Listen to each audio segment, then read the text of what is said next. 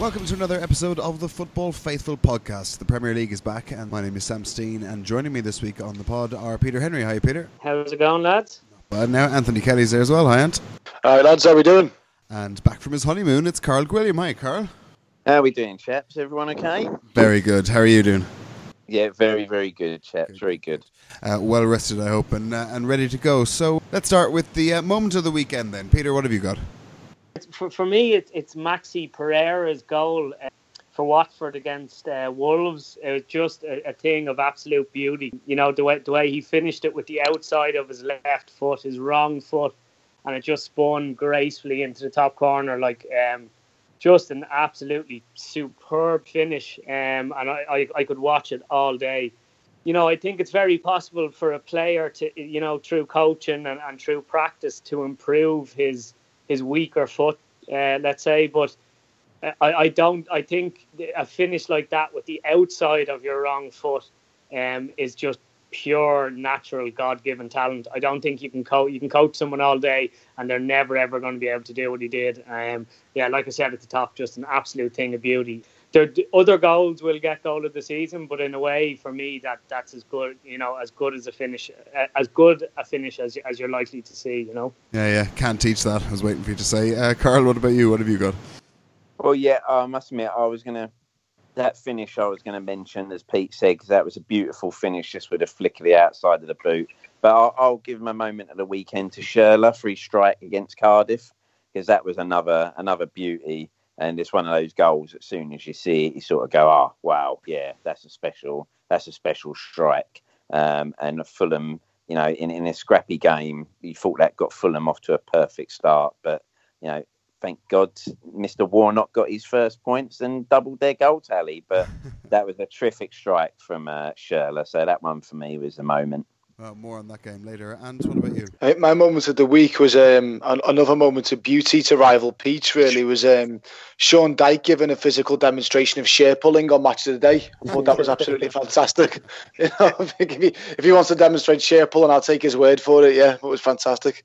Nice. Let's get into the games then. Chelsea two, Man United two. Peter United couldn't hold out for the win, but there's signs of improvement there what, if anything, has changed over the last few games? Yeah, well, I, I still w- would have serious doubts in, in, the long term. You know, you know, I, I, don't think it's too difficult to get up for a game like Chelsea when the world is watching. But I, I used the phrase "mentally weak" about Man United. A lot of their players for a long time. I think the problem is that they'll drop down a couple of levels when they come up against teams they're supposed to supposed to beat. I, I thought United were good. I wanted them to sack Mourinho before the international break, even though I've been a big defender of his. I just think it's he's kind of well, it very much looked like he'd, he'd lost the dressing room. I'm not sure that performance says he necessarily has them back. I just like I said, that's that's the kind of game you have to be up for, you know.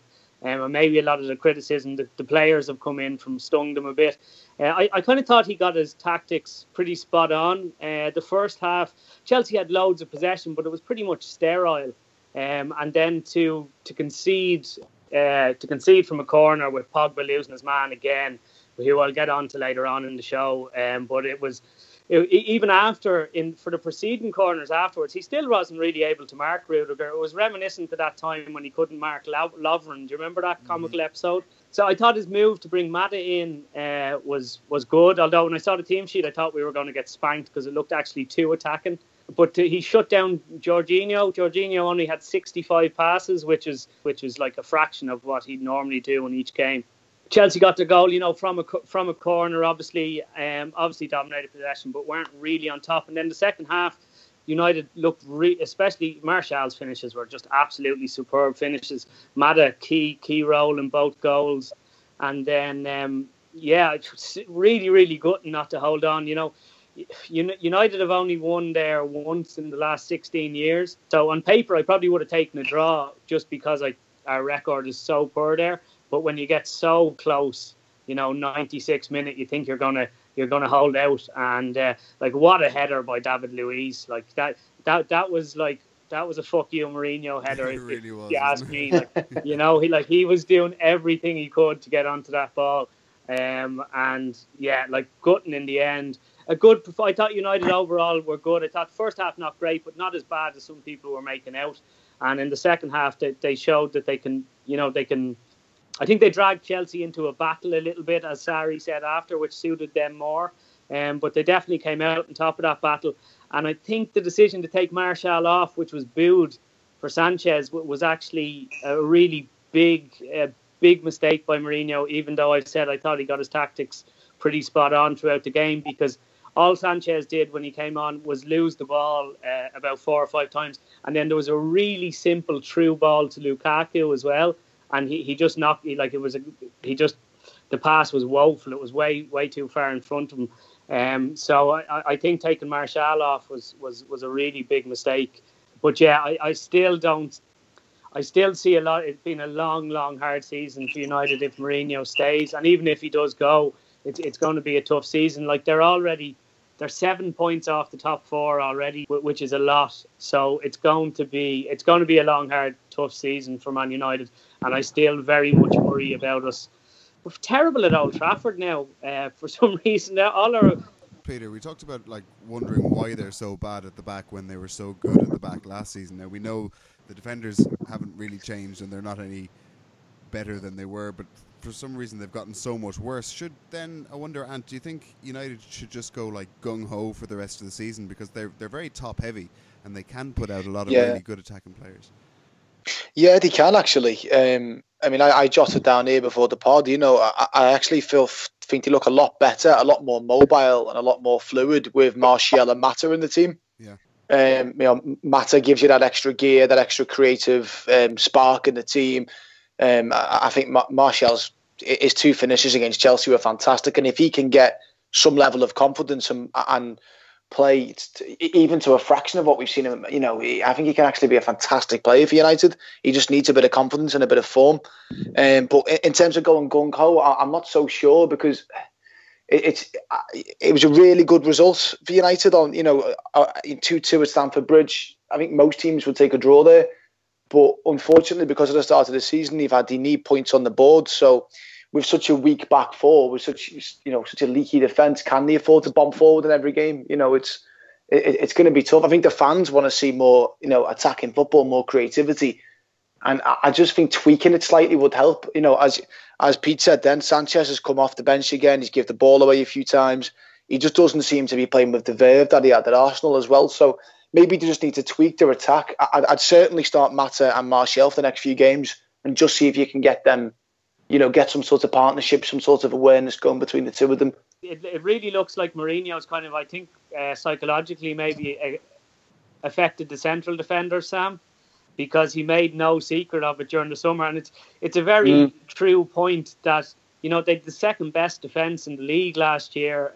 Even under Van Gaal, they had very they were very tight at the back, yeah. you know. So and you know, I, have ridiculed Chris Small and how limited he is in the ball on several occasions. But if you haven't, you know, he he is a good he's a good defender. If you know, you know, number one job, he, he is a decent defender. So it it is quite right, uh, strange that they've become so, yeah, that they look so shocking at the back at times. Mm. Um, you know, I don't trust Lindelof.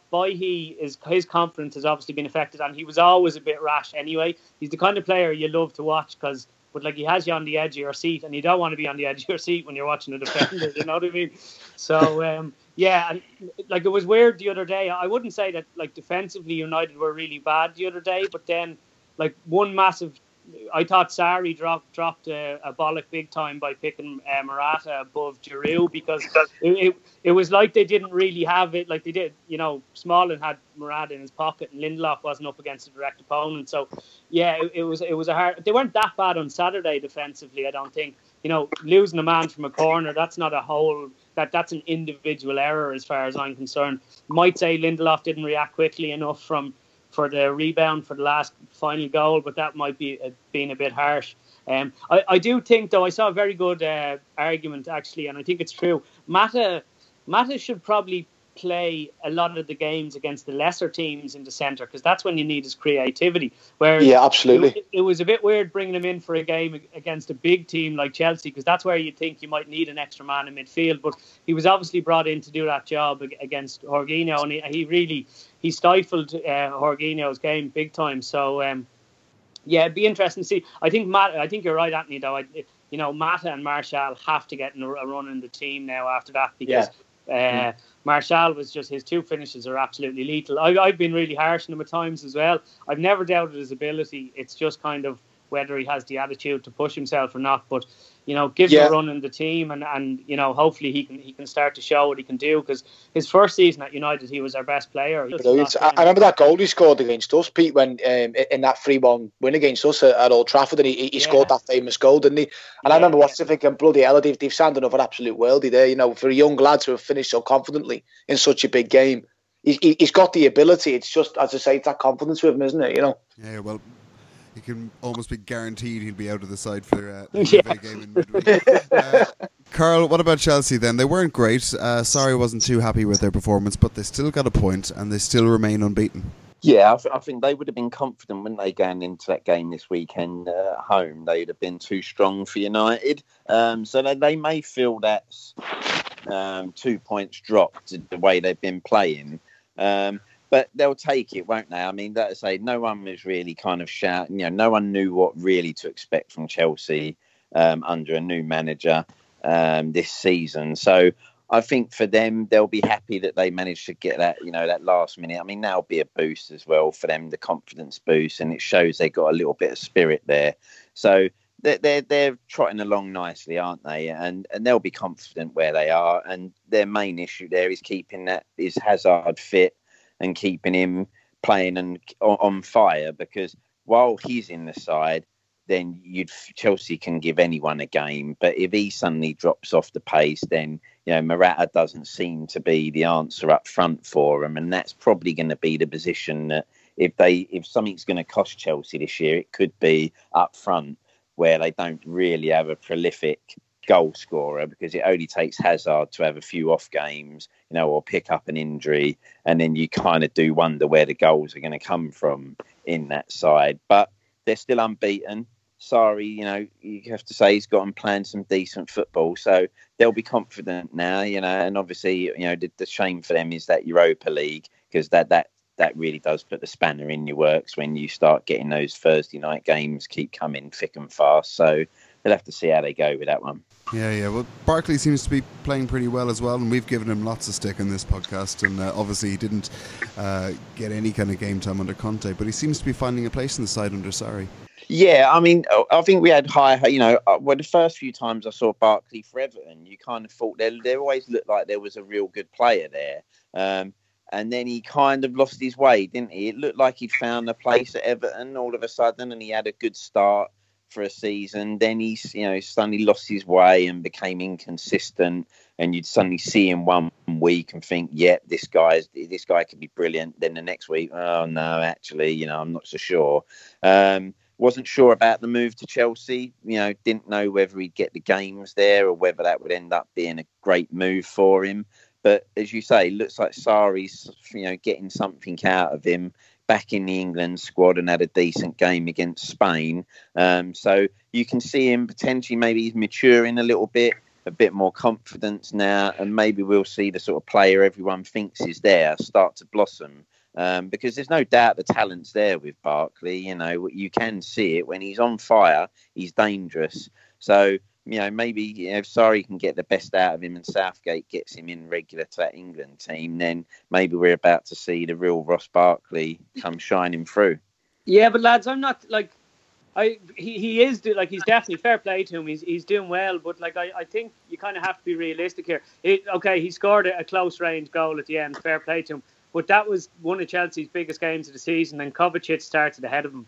Well, he's I'm, still I'm, got to step it up, hasn't he? He's yeah, still got a lot to prove. There's no doubt about it. It's not like he's made, you know, it, I think with Barkley, he still has a lot to prove, I think, and, and a long way to go. But I think this form he's showing now, so you can start to see that maybe there's a bit more maturity now, yeah. and he's suddenly going to find his feet. You know, got his fitness back, and look starts to look fit again. And so maybe this will be a kick well, on. You know? Yeah, he, right. he looks, the more uh, game yeah. time. Is he better? Would yeah, you start him ahead of Kovacic, though? I wouldn't now personally. No, I don't think you would, but I just think it's interesting that he's actually getting some game time. I mean, yeah. under Conte, there's no chance he would have gotten into the into the squad even for the game against United. You know what I mean? So yeah, he's on the pitch and he's there, and he's he, he's yeah. popped up with two goals now. It's uh, it's, it's nice lost his cheek not that she can't get into the squad Yeah. now. No, So it's one English player does well, the other lad's going out. You know. Swings and roundabouts. Uh, Peter, while you're there, let's uh, a quick mention about the Juve game then in midweek. Um, Juve, their unbeaten run came to an end at the weekend. Ronaldo's going to be back for this game as well. How do you rate United's chances? Yeah, I think they drew. I think it was their winning, Sam. Their Oh, yeah, winning sorry. run came to an end. But how do I rate United's chances? Ah, easy, three 0 I'd say. Um, no, yeah, no. Listen, it- it's it's hard to say. Look, it's it, it's hard to say. It depends which Man United turn up, really, doesn't it? Like um, our performances at Old Trafford this season have been dismal. Which, which is quite quite strange. Um, normally, you know, it's always been the other way around. We might struggle away from home, but apart from the West Ham game, you know, we've actually been decent. We've put in probably our best performance of the season away from home. So it, yeah, look, look, it's hard to it's hard to say. Like if, if they if they play the way they have for the majority of this season, we'd be comfortably beaten. You know, I I, I do kind of.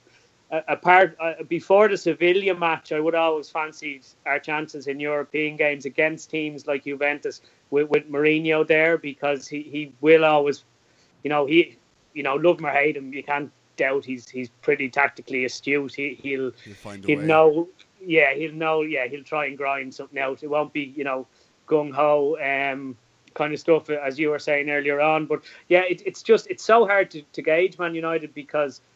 You know they've played their last two games terrible in the first half, really good in the second half. So it's it's just it's like a box of chocolates. you never know what you're going to get. Uh, and let's chat about Liverpool then. They were away at Huddersfield and won 1 0. Uh, another win, a clean sheet, a goal for Salah. All good for Liverpool, is it? Yeah, it's, it's you know it, I, I don't know if any of you caught the game. It wasn't a classic. It certainly wasn't one for the neutrals. Like, um, but you know, I, I was watching it and it was a really dogged performance um, from Huddersfield. And I, I said, said to a few of the lads before the game, I wasn't actually 100% confident because I'd looked at Huddersfield in the previous two games against Spurs and against Burnley.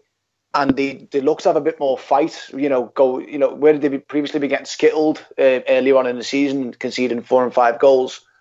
you know, they weren't conceding as many. They were, they were putting a lot of bodies behind, you know, uh, in front of goal, pressing hard and and trying to hit teams on the break. They were a bit unlucky against Spurs at times, uh, unlucky not to win against Burnley.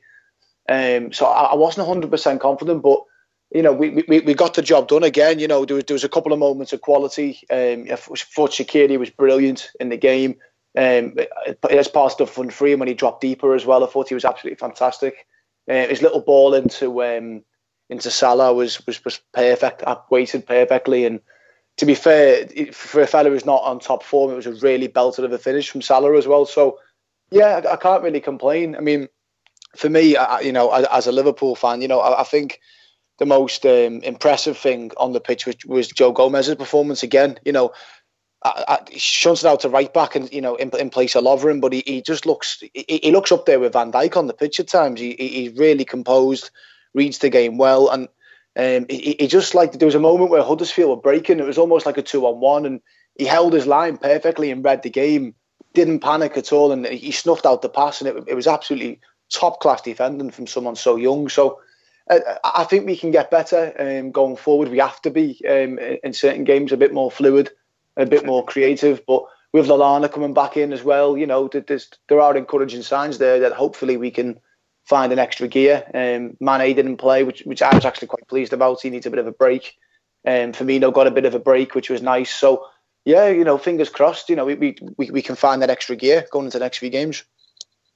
Um, cool. I saw Wagner come out after and said that uh, he thinks the Huddersfield fans are the, are the best in the league. And I, I have to say, whenever I see, um, whenever I see them play, like the John Smith is absolutely rocking. And It's a uh, great atmosphere there. Yeah, it's wonderful. I, I saw Daniel Storey wrote in, his, in a, on Football Three Six Five today that they've um, they've taken they've had 121 shots there since midway through last season or something. And do you know how many goals they've scored from 121 shots at home?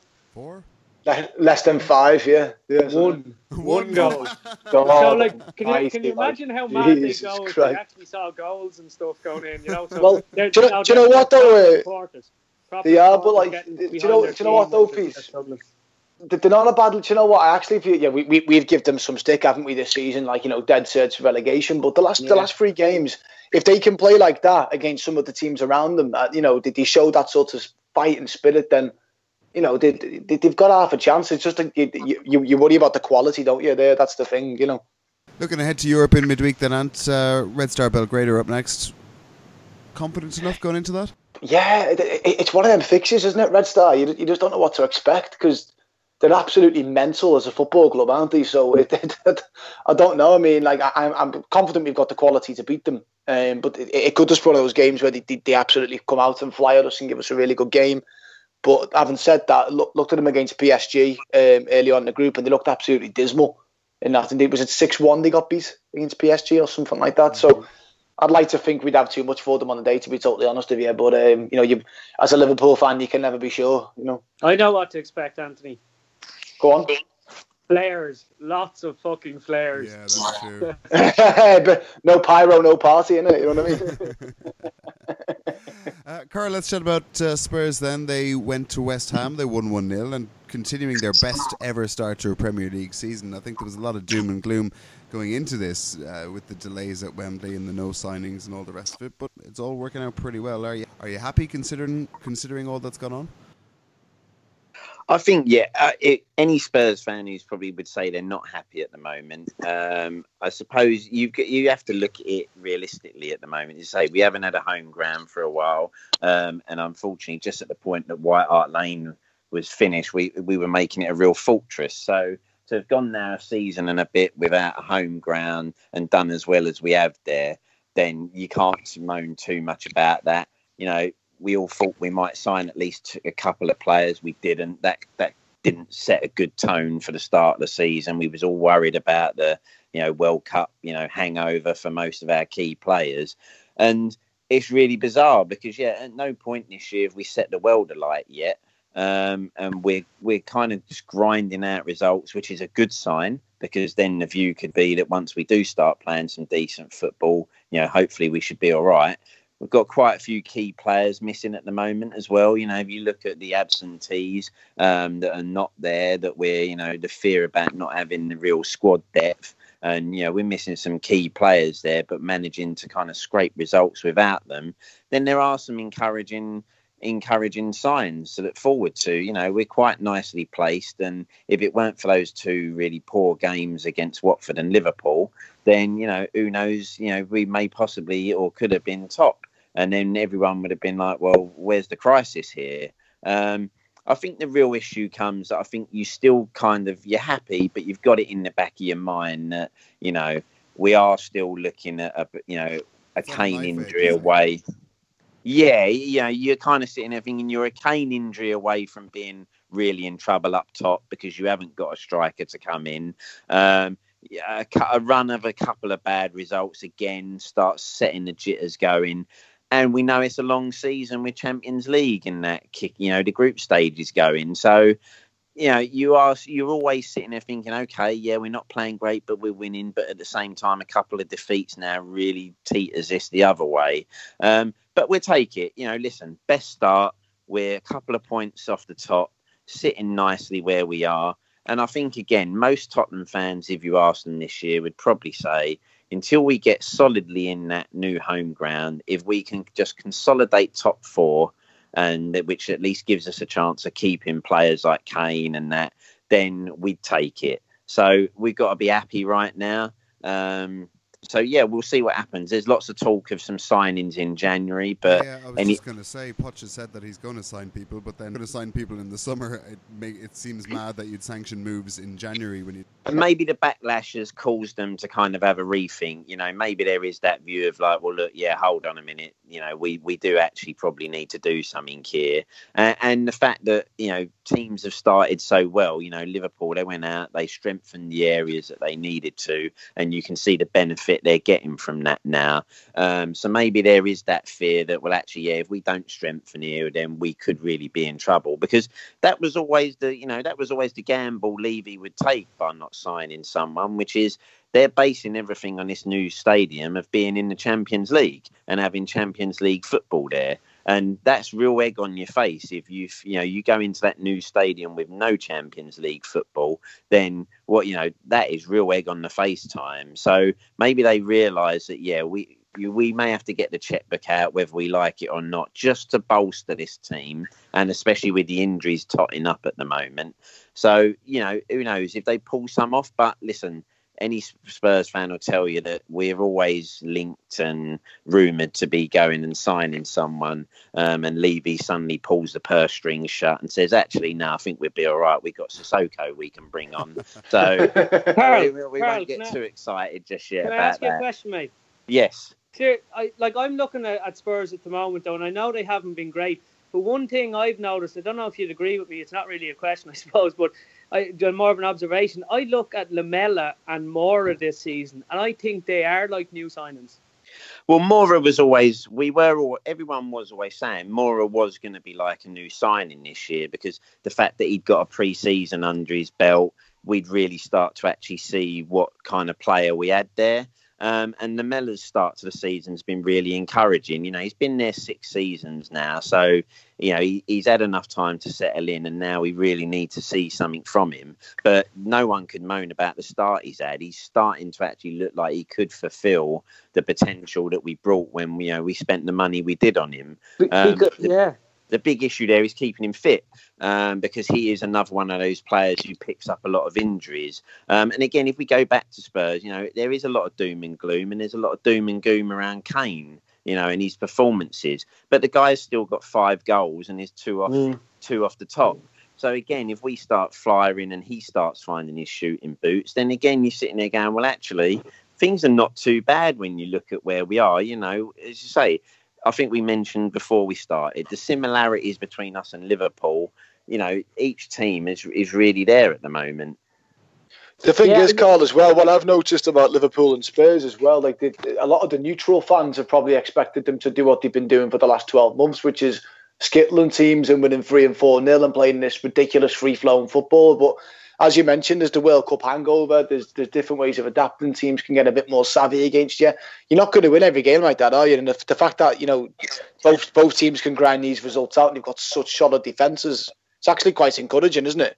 yeah, there is a lot to be encouraged about because, as you say, if everything starts to click into gear and we can get players like Alli and Eriksen back and they're, you know, starting to fire um, the way we know they can play, then, and again, they say, if, if they bolster in January with just a couple of players that could be the right players to add a bit of competition and bring a little bit more to the to the side, then you never know. You know, this could be a surprising year where who knows? Maybe what Tottenham fans really want a trophy could be coming. But I've, I say, as I said earlier, I think if you speak to most Spurs fans, if we can just tie up that top four, then we'll be happy. Obviously, one thing that could be a worry at the moment is the managerial jobs that are up for grabs or could be up for grabs um, now, because obviously we know Poch will be linked again to those jobs, and obviously that that's a real key factor of keeping him at the club because what he's oh, done. let him go. Let him go to a big club.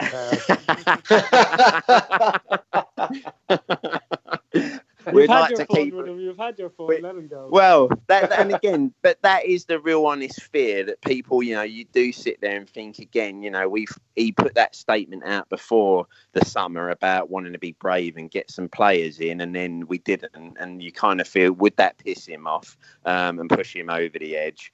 So we just have to make sure that. You know, and maybe Levy seeing some of those jobs coming up, as suddenly said, "Well, January you can have some players in January." Um, we'll have to see. But it's not all doom and gloom, that's for sure. It, there's certainly, you know, it felt like that, and it did feel like that at certain points. But if you take everything into account, we're, we're sitting we're sitting in a good place at the moment, and it can only get better. Yeah, yeah. Uh, a quick mention on the Champions League. Actually, Karl, were, were you at the Barca game?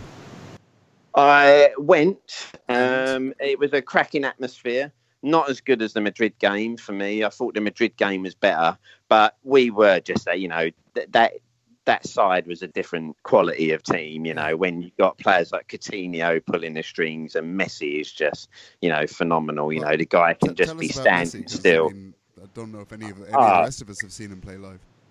just an absolute beast Absolutely. because like i say he- he can be standing still and you're sitting there thinking okay well he's no danger because he's over this side of the pitch he's he doesn't look interested and before you know it he's picked the ball up he's beaten four men and you know he scored, and you're suddenly like, where did that come from? Because he was just over there a minute ago, and he didn't even look interested. And he now really, you know, he doesn't run around like a lunatic.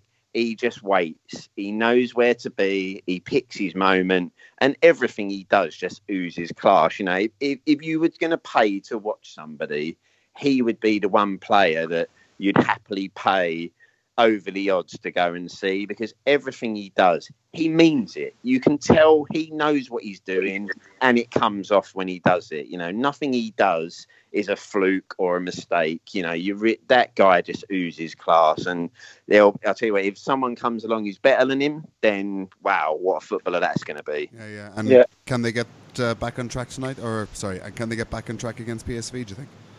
Yes, I think this is the real key. I mean, that game is a you know that game is, is key now. We can't afford to drop any points against PSV or Inter Milan in the home game. You know, and obviously the shame for us with Messi being out for three weeks is he misses both Inter games, and obviously we were hoping that he he would do the business and turn them over. But they if they drop points against PSV this week, then I think we'd be looking at you know going out the group stage to be honest because you know we should have won that first game um, which would have set us up nicely.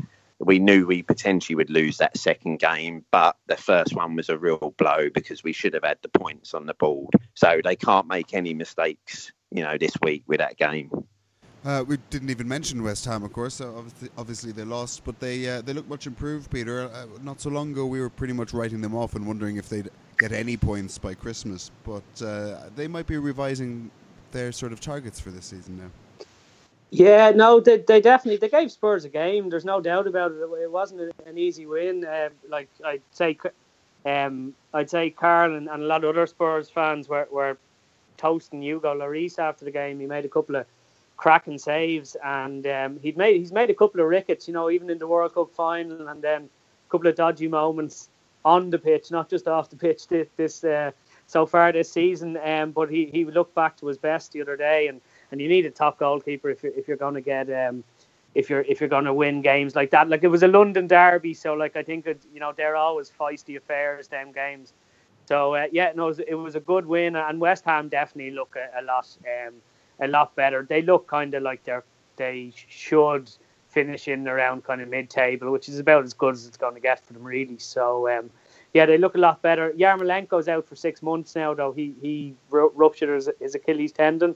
So I think that they've a bit of a midfield injury crisis um, at the moment. The shock horror, Jack Wilshere's out injured as well. Um, so yeah, like uh, yeah, it, it- he does seem to be improving them, um, Pellegrini, and I think he'll get them playing decent stuff as well. So uh, yeah, no, I, I'll go proper pundit here and say they'll be fine. They'll be Grand.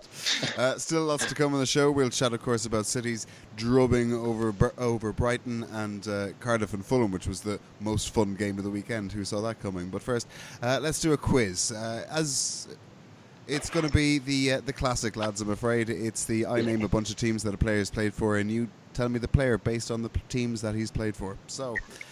Uh, just say your name when you think you have the answer, and I'll go to you. And uh, if you're wrong, stay out until we've gone around the houses. So, uh, let's see. Team number one that this player played for was Scunthorpe United. Peter, Peter, Joe Hart. no. You're very confident with that one. Well, he's in the news at the moment. I thought maybe you know. Yeah, yeah. Anybody You are else? quite lazy, Sam. So I thought is true. that That is true. Anybody else with that one? Well, we'll move on. Uh, Liverpool And and um, it, it's one or two players, and it could end up badly. I'm going to go for Ray Clemence. no. Oh, that's it, yeah. Ah, damn it! God Can, damn can it! you can you WhatsApp me the other player, Anthony? Fair enough. Bugger off you. All right. Well, uh, you're going to have to be very quick now. Club number three, Hamburg.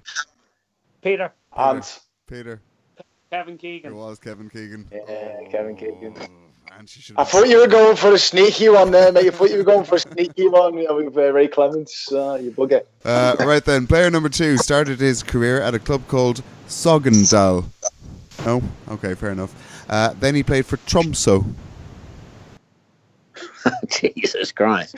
No, you know that's that. No, Is this Norway, Noddy? Norway, Is it- I think. Is this Noddy? Is it It's not Pingu, it? Noddy? Uh, I'll keep going, I'll keep going. Peter, Uh, Peter, Peter, Peter. John Arne Riise. No, it wasn't John Arne Riise. Uh, club number three, and this one will surely give it to you. Brann. Oh, Yeah. that's Denmark, isn't it? No, Uh, P- Peter. Peter. Ant. P- Peter Schmeichel. No, it wasn't. Uh, but the next one might help. Chelsea. Ant. Oh. Oh, Ant. And I got to go for, is it to Andre Flo? that's an unbelievable shout. Very good. Yeah. Nice. yes, get it. Went all round then after that. Went to Rangers, Sunderland, Siena, uh, a club called Valerenga, Leeds United, Milton Keynes, and then finished up back at his first club, Sogndal again. He was great. He was great to watch back in the day, wasn't he? Big tour He on was, that. that, yeah. Big yes. for Andre Flo, yeah. Brother yeah. played for Wolves, I think. Uh, right then, final one, uh, and this is a tough one, I think. Began his career at Valur. No. Then went to No. PSV. Karl. Karl. Van Nistelrooy, No. Then he Peter. did uh, Peter. No, sorry, go on, go on. Then did a, a quick loan spell at KR Reykjavik before going to Bolton Wanderers. Peter. Peter. Eidur Right. Johnson. It was Good Eidur. Johnson. Yeah, very Yeah, well done, Points mate. On the board. Uh, right, we'll come back to that again in a little bit. Let's move on and chat about City then because they battered Brighton 5 0.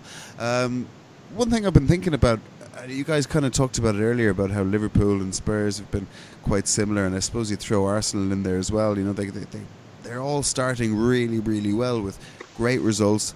Um, and they're kind of they're they're a bit like you know the way ducks uh, they'd be moving their feet really fast under the water, but they're calm on top. Like it all looks very well, like points wise and all the rest of it, but they're really having to work very very hard for it. Duck that City are is basically in a boat. It's not doing any work at all. It's just like easing off into the distance. It's, it's, it's still there thereabouts. It, abouts. It's at the same level as all those other ones, but you just it just seems like they're about to like kick the accelerator and just sail off into the distance. Is that fair? do you think? oh wow! if you were a Premier League manager, that would be like the headline would be "He's lost the plot now." Yeah, He's I- talking about ducks. I, I, might- I might cut that. Is that your, that, you- is that your Nigel Pearson moment, mate? That's exactly it. I've, I've, I've, I've had a mental break. Anyway, that's what I'm saying. Man City, Man City, this is it, right? Man City are a duck in a boat. The rest aren't.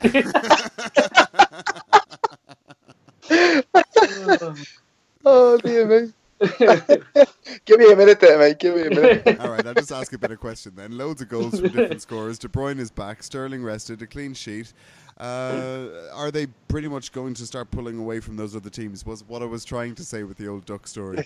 yes, um, I, I, I think personally, they're the only team I can see running away with the league.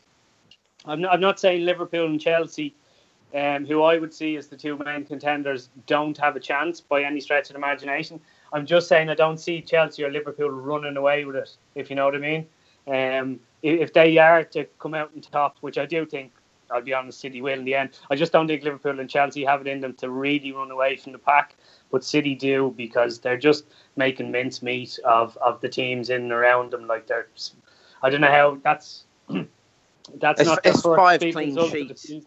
Sorry. five clean five clean sheets in a row as well, weren't they? So they're not just scoring loads of goals; they ain't actually even conceding any at the moment. So you Yeah. kind of sit there and feel, well, if they if they if they don't concede, there's there's only one result coming in most games for them, and that is going to be a three four nil drubbing of someone.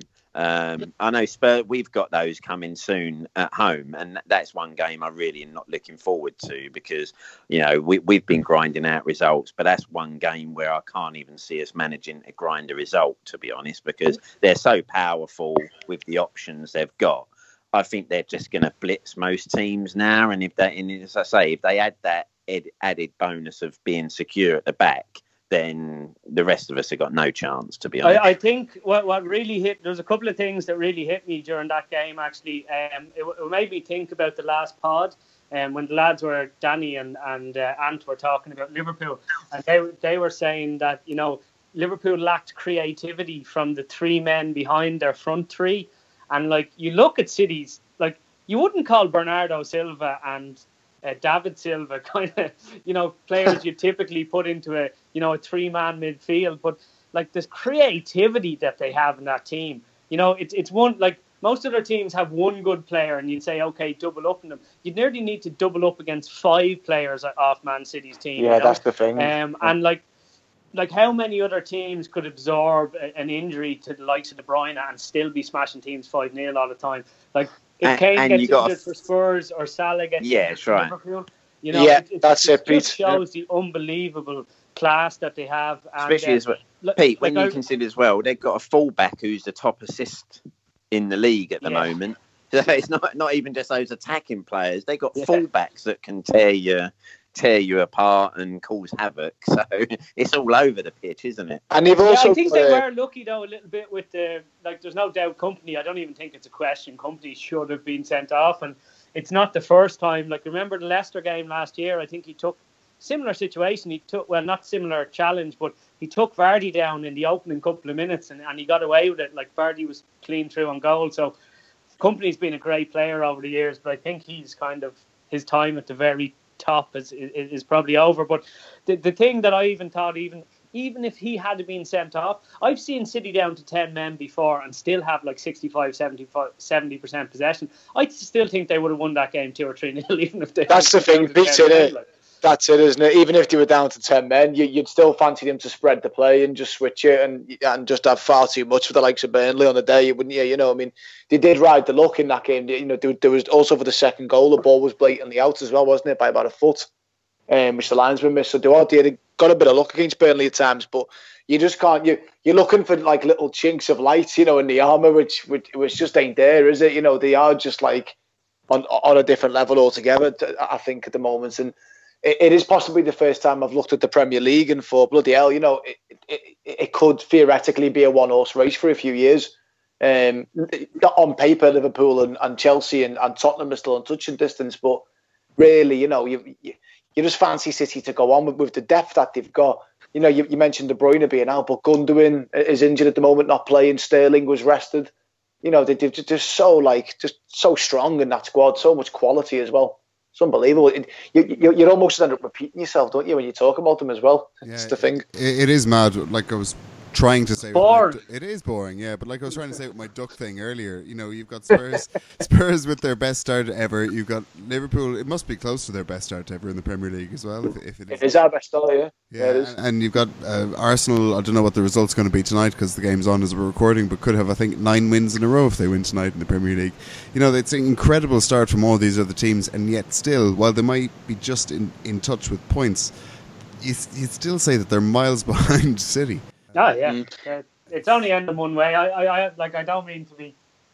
Yeah, I, I just can't see it ending other any other way um, than City than City winning. And, and I think by I just I really hope there is a title race. I hope Liverpool don't win it, but like I really hope there is some form of a title race this year because it, it does get, get a bit boring. Although I do think that the the the battle for the top four could look really interesting, but.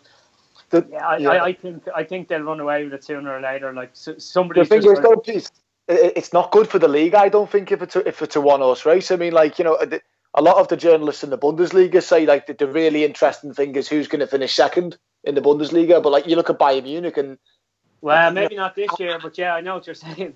yeah, yeah, yeah, but yeah, in previous seasons, and they haven't really looked like they're in the Champions League, have they? I know they got to they got to the semi-finals, but you know when you've come against serious opposition. You haven't been able to do it, you know, and It's a- I, it's a- I, I just don't think it's good for the league, really, having just a one-horse race Well, every I mean, season. I mean, It's a really good point, but um, like you remember, remember we used to do the Premier League prediction podcast, Sam, when Yeah. we used to, do the, and we used to go through the odds for all the games, and like Man City when they play at home now are like twelve and fifteen to one on with a lot of bookmakers. Like that, that's Real Madrid, Barcelona. Uh, Exactly. between- Yeah. You know, and Yeah. that that had never been the way in the Premier League. Maybe one to five, one to six, even when Man United were, were in their pomp, or, even Chelsea. You know, so yeah, like it, it, that's what it feels like. It's a good point, Anthony, about about uh, about uh, the Bundesliga. Be- For for me, the way I was thinking about the weekend is it's almost like that gap. Again, probably not like this season because Real haven't been great, but you know, you know, for years watching the Liga, it was just like if you know, it, it almost became boring apart to, from seeing Messi and Ronaldo kind of trying to outscore each other. It was all just Yeah. fives and sixes every week, and that's the way you feel when City come up against you know, like eighty percent of the teams in the league now, and then even when they come Yeah. up against most of the top four, like you know, they could easily go and pump them as well. So it's yeah, it's they're they're different they're different class. Like there's no doubt about it.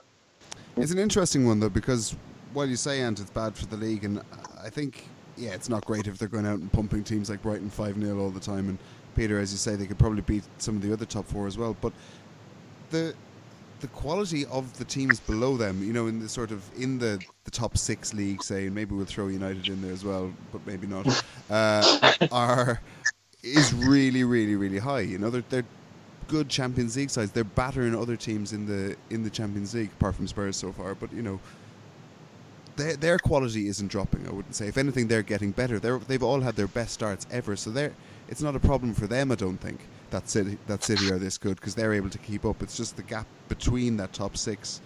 Yeah. I, I, I'm I'm more talking sort of long term. You know, I, I, even- for City, you know, and, and even perhaps even for the money men of the league. The, the great thing about the Premier League was, you know, as as um, as Pete said before, even in Man U's era, you know, there was there was Arsenal and Chelsea around, and you know Newcastle pushed them close a couple of times in the nineties, and there's always been a title race in the Premier League. There's always been a couple of teams interested, but as as a product and you know and, and long term, I think for a few of the other clubs in terms of being competitive in Europe, I- just don't think a one horse race in the league is is great. And yeah, you know, second to sixth looks good and it's plateaued. There's plenty of money in the Premier League pumping in at the moment, and even the likes of Everton and Leicester, um, West Ham are, are splashing the cash, but. Um, it, you know, it, if they're all doing it in the knowledge that you're playing for second only, you know, it, it actually becomes a bit demoralising. I think for some teams when they're playing, Yeah, the and they almost they almost the switch you off, don't they? You know. Yeah, the argument was always kind of that, like when you know people would say, "Oh, you know, La Liga is technically better," or you know, the Bundesliga, whatever. You'd always say, "Yeah, but the Premier League, you know, anybody can beat anybody in their day. That's why the Premier League." Yeah, that's it. But that's that's not the case with Man City anymore. you anyone know? can beat anyone mean- except for City. But uh, Yeah. I, I mean, I remember watching um, watching Barcelona in 2008, the year they won the treble. I was um, I, I was over there for a while, and they, they, they beat a team. It was Valladolid. They beat them six 0 um, at home, and they were four 0 up inside 19 minutes. And you, you- you're just sitting there thinking, this is just mental. The four 0 after 19 minutes, and they just switched off then for the rest of the game, and it was a bit dull. You're just like, this is just like watching a friendly. no, It was be- just a bit boring to watch, you know. To be fair, this is the most we've talked about City probably ever on the podcast, and it's uh, yeah, you true, know, 'cause true. they're, they're not interesting to talk about. Um, I I suppose do we expect them to get back to winning ways in the Champions League as well against Shakhtar tomorrow? Yeah, they really need to step that up, don't they? Because Yeah. they've, for as much as we've been saying that they've had a couple, you know, they they were they only scraped over the line against uh, Hoffenheim. I think it was David Silva scored a late goal, and then the kind of the shock result at home to Lyon. So um, yeah, I'd say that would be the one kind of kind of sh- shot you could have at them to say that they haven't been performing in Champions League. And I don't think they've ever really performed that well. I think they got to the semi one year, but I think they had a kind of favourable draw that time, um, and they were absolutely woeful in the semi against Real. Yeah, they were. They were terrible in that game. Yeah, they, they, were awful. Didn't show up at all. So Yeah, um, yeah, you yeah know, Torre was atrocious. I remember that. Yeah, it was, it yeah, was we terrible. would kind of have to. Yeah, listen, it, it would it would be a massive surprise if City don't come out of that group because it looked like you know probably the easiest group of all the English clubs. Um, yeah, it, I suppose if they don't get a result, they, they'll be under pressure. But yeah, I, I, I can't see them. I think they, they know they have to win that game now, Yeah. and they, they'll step up and win it. You know. Uh, Karl, let's talk about a game, uh, or at least one that was kind of fun and interesting. And I've got a couple of questions. This is Cardiff 4, Fulham 2. I mean, did anyone see this coming? Two, are Fulham going to go down? And three, is it time to call Big Sam? Answer all of those. Never saw that coming in a million years. Um, c- two, could Fulham go down? There's a possibility if they don't start picking up some points real quick that they just get on a bad, you know, the momentum takes them in a bad place. And three, it's never the right time to call Big Sam. when when when, when you're when you're comparing Dyer and Busquets, then you know the man has lost it completely right now. Maybe if you own own, uh, own a shop that exclusively sells wine and pint glasses, yeah. If, if, if you've got the local chippy or kebab house, then you start calling Big Sam. Goldie chains as well. Don't forget the Goldie chain, anyways. Yeah. But I mean, but like, yeah. can you imagine the players like going from going from being managed by like a player, a manager who's just like all about expansive football, who's built a squad to play expansive football, and then big fucking Sam rocks through the door. Imagine I mean, Schürrle. You mentioned him earlier, and I mean, this is a World, this is a World Cup, yeah, a World Cup winner. Schürrle going, what the fuck is this guy? Yeah, I'm out. I'm out. I'm out of here. this wasn't yeah, the dream I was um, sold. yeah, Steve Steve McGovern, that's been on the pod a couple of times now.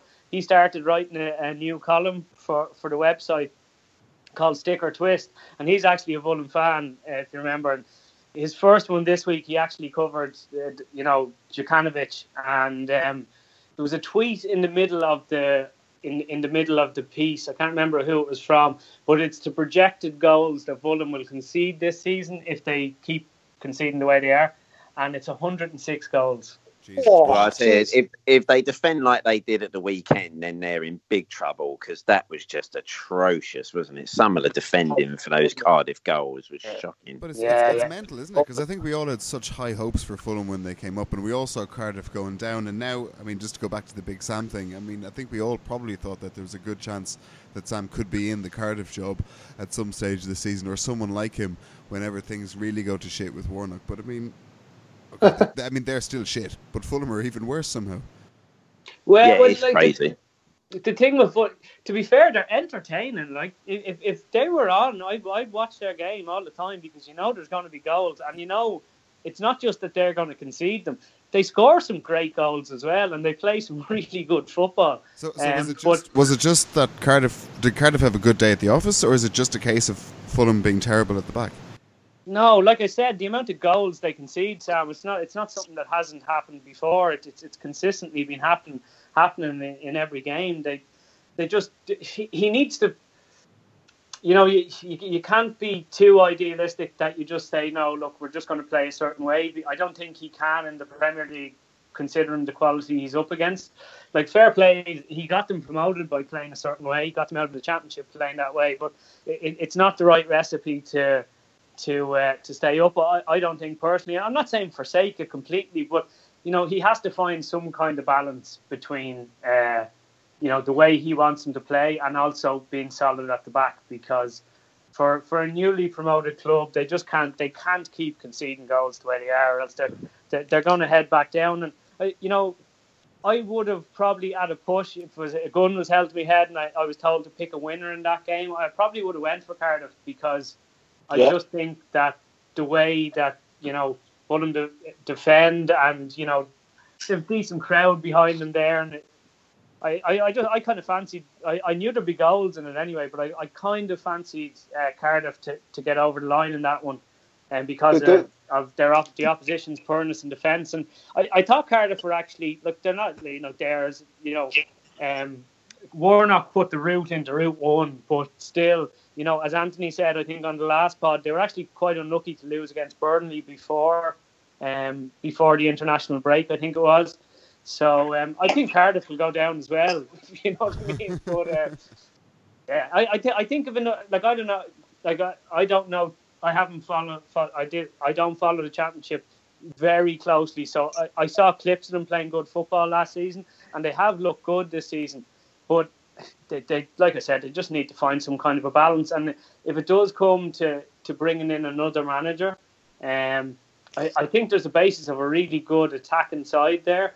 They probably just need a couple of bodies in in January because the likes of Calum Chambers and Fosu Mensah, very young, inexperienced players.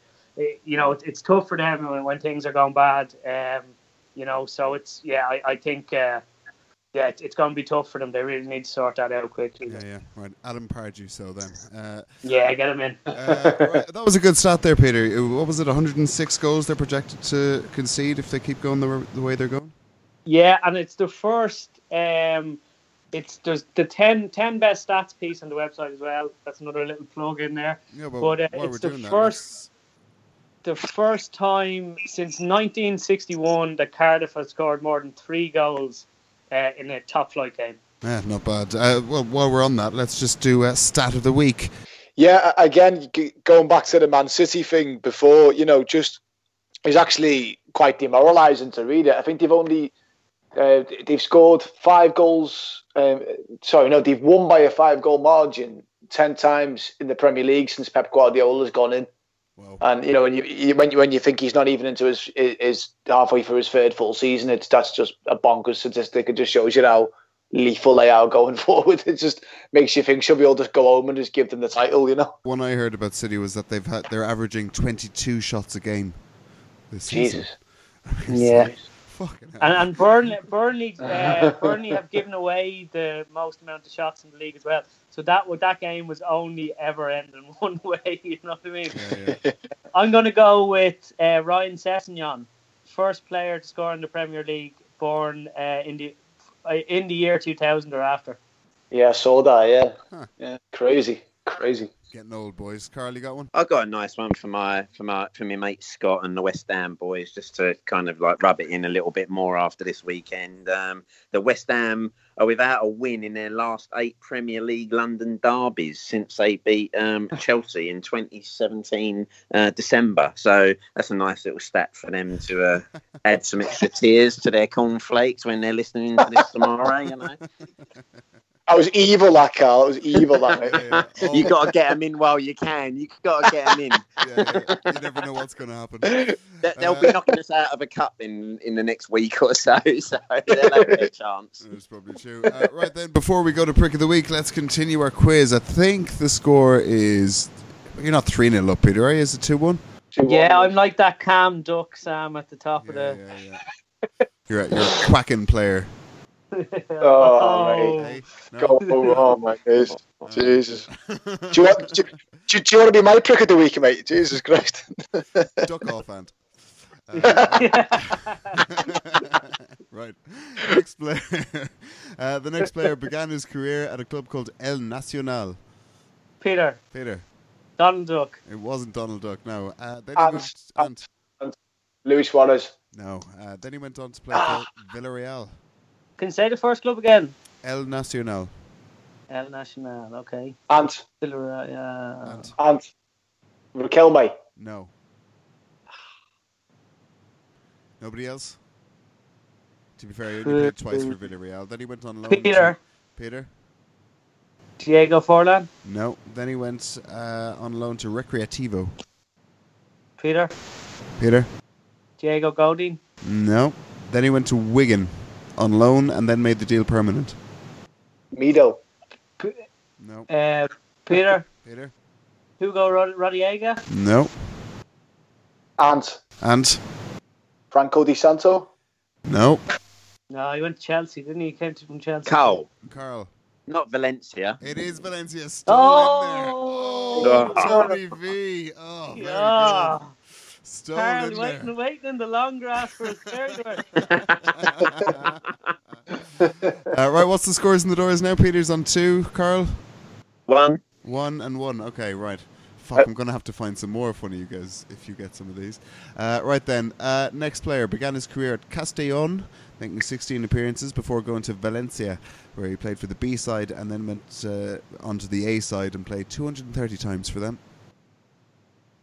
He played for any Karl. more clubs. Karl. Karl? David Villa. No. Uh, Yeah, he played for more clubs. Then he went to Lazio. Peter, Peter. Mendieta. It is, guys. Commend Yes. Very good. He's won it at the death. And he ended up in mi- post-industrial Middlesbrough. Where did you live? Valencia, Rome, Middlesbrough. I think he actually. I think I read somewhere that he still lives there. Like. Does he? Yeah. Cheap housing, mate. Cheap house prices. That's probably fair. Uh, right, Peter's wrapped it up at the death there. Well done to you, Peter. Just time for prick of the week. Uh, Karl, who have you got? Uh, can only be one person, can't it? Is the uh, Chelsea? Got to be the Chelsea uh, physio, isn't it? Who comes steaming on the pitch to give Jose some. I mean, as much as we all like to see Jose given a little bit of grief, that was well over the top. Um, definitely not needed. Uh, so good fun, but definitely a prick. Oh, I didn't mind that at all. Actually, to be honest, I think you know it, it, happens. You know, you, you score a, late, a late equalizer like that, and it's Mourinho. I just I think it was when he hurdled about four people to get onto the pitch. Yeah, yeah. I, I think it was doing it on the way back. That was the killer. Like maybe, you know? yeah, maybe. He yeah. did it on the. Uh, Peter, have you got one? Yeah, it was a real toss-up between Paul Pogba, but there's nothing new I can say that I haven't said about Paul Pogba about 20 times.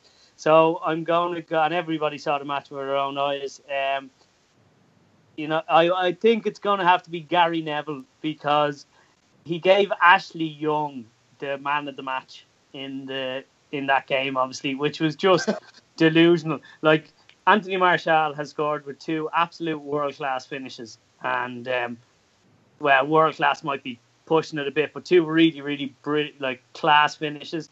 And you know, Ashley Young, he hung in there and he kept working hard, but that is not enough to be getting the man of the match uh, award. Uh, you know, in an elite level Premier League game.